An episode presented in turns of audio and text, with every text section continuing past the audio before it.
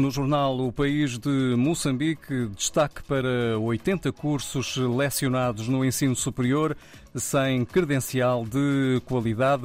A informação é avançada hoje no jornal O País de Moçambique do Conselho Nacional de Qualidade do Ensino Superior. O caudal do rio Maputo está acima do nível de alerta. É também uma outra notícia no jornal O País que fala também de 45 contentores de madeira em Toro apreendidas eh, na rota de exportação. Estas, eh, estes contentores eh, que estão na rota de exportação. Olhamos agora para outras notícias. Vem de Cabo Verde, através do semanário A Nação, editado hoje, com uma retrospectiva 2022.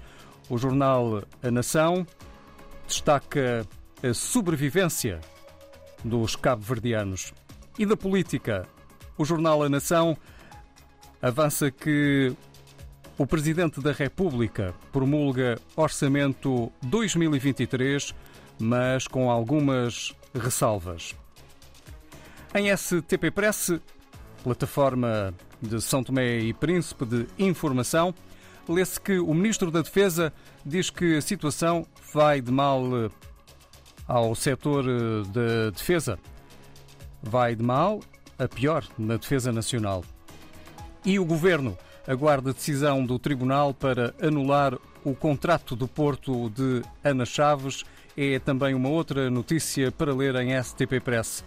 Há uh, outras linhas da atualidade que dizem que o pagamento de bolsa de estudos aos estudantes de, eh, na Rússia eh, estão eh, garantidos através deste pagamento através do ministro, neste caso do setor da educação, cultura e ciência, através da sua ministra, que garante isso mesmo, o pagamento de bolsa de estudos aos estudantes na Rússia. Olhamos agora para o Jornal Globo do Brasil, com Fernando Haddad a dar a entrevista a este jornal brasileiro. Diz hoje Fernando Haddad no Globo que neste momento o mais importante é harmonizar a política fiscal e monetária. O futuro ministro da Fazenda do governo de Lula expõe a Miriam Leitão as ideias para o trabalho à frente desta pasta.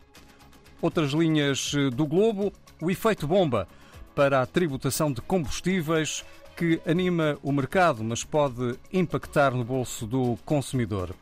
E ainda abatido pela derrota, temendo a justiça brasileira, Bolsonaro sai do país nos próximos dias e ruma aos Estados Unidos da América. Notícia também no jornal O Globo do Brasil.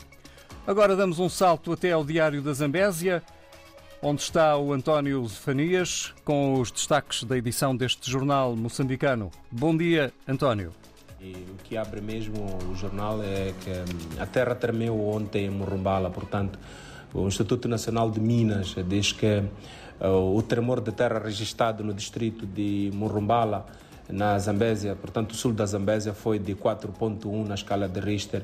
O, a mesma, digamos, o mesmo tremor de terra também fez sentir nos distritos de Derra e Milanche. É exclusivo ao Diário da Zambésia, o administrador do distrito de Morumbala, João Nhambessa, diz que até então não houve registro de danos humanos e muito menos materiais, mas o distrito continua atento a qualquer fenômeno uh, desta, desta, desta natureza. Este é, é praticamente a manchete que cobre a capa do Diário da Zambésia desta quinta-feira, mas também hoje é possível ver um agente da Polícia de Proteção que foi atropelado mortalmente no posto de fiscalização. É uma notícia que uh, está a fazer, digamos, furor desde, desde ontem, em que logo pela manhã, por volta das 5 e meia, um, um, transportador de inertes terá atropelado quando fazia manobra uh, irregular, ou fazia uma manobra no posto de fiscalização de Tecan, portanto, a cerca de 15 quilómetros da cidade de Climane. E, e neste incidente o agente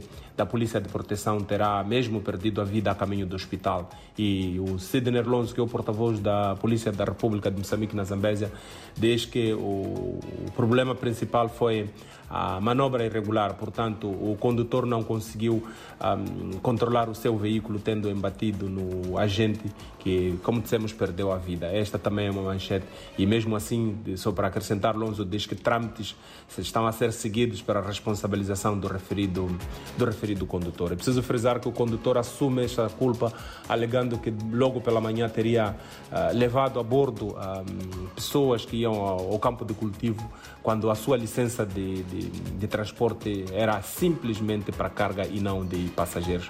É uma notícia que vai correr também ao longo destes dias e certamente haverão outros desenvolvimentos. Hoje também no diário é possível ver um, uma, uma situação de conflito homem-fauna bravia. É que sete pessoas terão perdido a vida este ano, uh, este 2022, portanto, até então, uh, devido ao conflito homem-animal. Zaqueu Chicote, que é do Departamento de Repartição de Floresta e Fauna Bravia no serviço, no, na Direção Provincial de Terra, Ambiente e Desenvolvimento Rural, diz que hum, os distritos como de, de Luabo, Molcubela, Quilimane e Limoleval continuam sendo aqueles que preocupam uh, o setor, mas mesmo assim há trabalho a, a correr no sentido de um, sensibilizar as pessoas a não a não se fazerem aos rios e, e, e sobretudo, eh, aqueles tidos como perigosos. A saúde pública, o diário escreve hoje que munícipes continuam a praticar o fecalismo a céu aberto. É que é uma situação eh, que geralmente acontece eh, na zona do, eh, do Sidua, eh, em que o fecalismo a céu aberto muitas vezes é, é praticado e, e nessa, nessa, nessa vertente também é que um, as pessoas vendem pescado, o que torna a vida muito, mas muito difícil. Hoje é quinta-feira, há um preto no branco e no preto no branco vale a pena fazer esta resenha. Ouvintes da RDP África, nós voltamos próximo ano, se Deus quiser. Bom dia.